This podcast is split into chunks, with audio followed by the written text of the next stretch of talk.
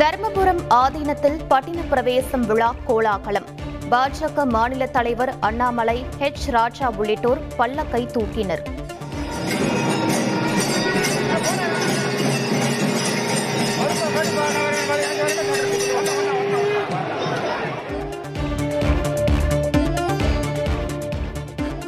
தர்மபுரம் ஆதீன பட்டின பிரவேசத்தை காண பக்தர்கள் திரண்டனர்.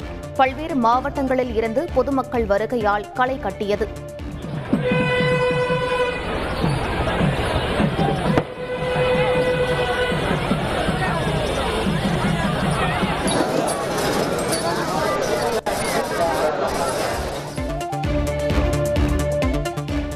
கலைஞரின் அனைத்து கிராம ஒருங்கிணைந்த வேளாண் வளர்ச்சி திட்டம் இன்று தொடக்கம். முதலமைச்சர் ஸ்டாலின் தொடங்கி வைக்கிறார்.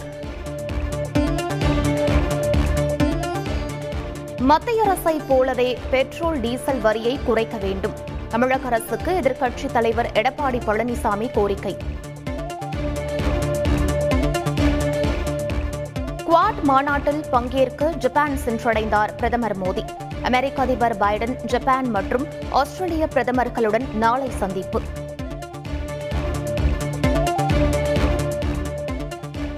ஸ்ரீபெரும்பத்தூரில் நூற்று ஐம்பத்தைந்து கோடி ரூபாய் செலவில் புதிதாக இஎஸ்ஐ மருத்துவமனை. மத்திய அமைச்சர்கள் அடிக்கல் நாட்டினர். பிஇ பிடெக் உள்ளிட்ட பொறியியல் படிப்புக்கான கட்டணம் உயர்வு. குறைந்தபட்சம் எழுபத்து ஒன்பதாயிரத்து அறுநூறு ரூபாய் வசூலித்துக் கொள்ள ஏஐசிடிஇ அனுமதி.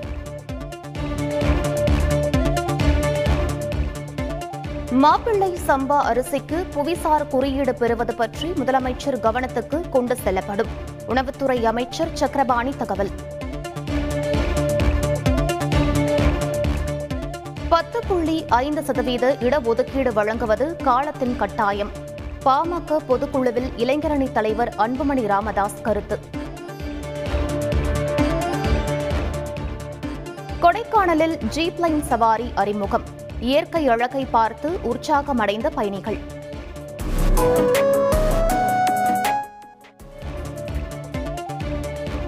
டூச்சி வழக்கில் தற்கொலை செய்த சாதிக் பாட்ஷாவின் நண்பர் கெவின் கைது. கட்டுமான நிறுவனத்தில் ஐம்பது லட்சம் ரூபாய் கேட்டு மிரட்டியதாக குற்றச்சாட்டு. முதலமைச்சர் ஸ்டாலின் இன்று மேட்டூர் செல்கிறார். சாகுபடிக்காக நாளை காலை மேட்டூர் அணையை திறந்து வைக்கிறார்.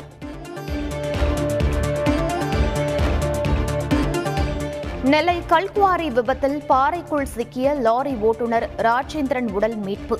எட்டு நாட்களுக்கு பின் மீட்கப்பட்டு உடல் கூராய்வுக்கு அனுப்பி வைப்பு.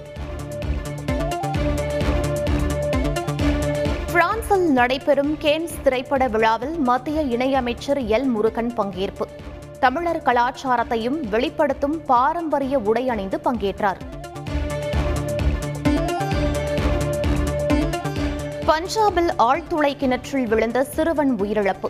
நூறு அடி ஆழத்தில் மயங்கி கிடந்த சிறுவன் ஒன்பது மணி நேரத்திற்கு பின் சடலமாக மீட்பு.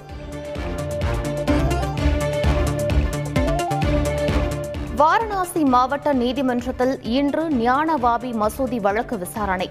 உச்ச நீதிமன்ற உத்தரவை தொடர்ந்து நீதிபதி அஜய கிருஷ்ண விசாரணையை தொடங்குகிறார்.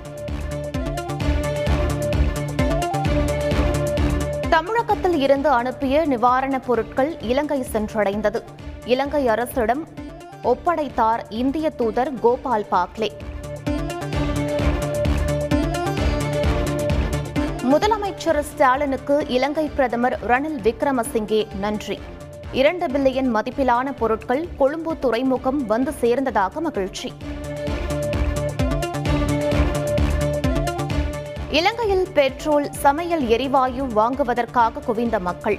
பல மணி நேரம் நீண்ட வரிசையில் காத்து கிடக்கும் அவலம். ஐபிஎல் தொடர் எழுபதாவது லீக் போட்டியில் பஞ்சாப் வெற்றி.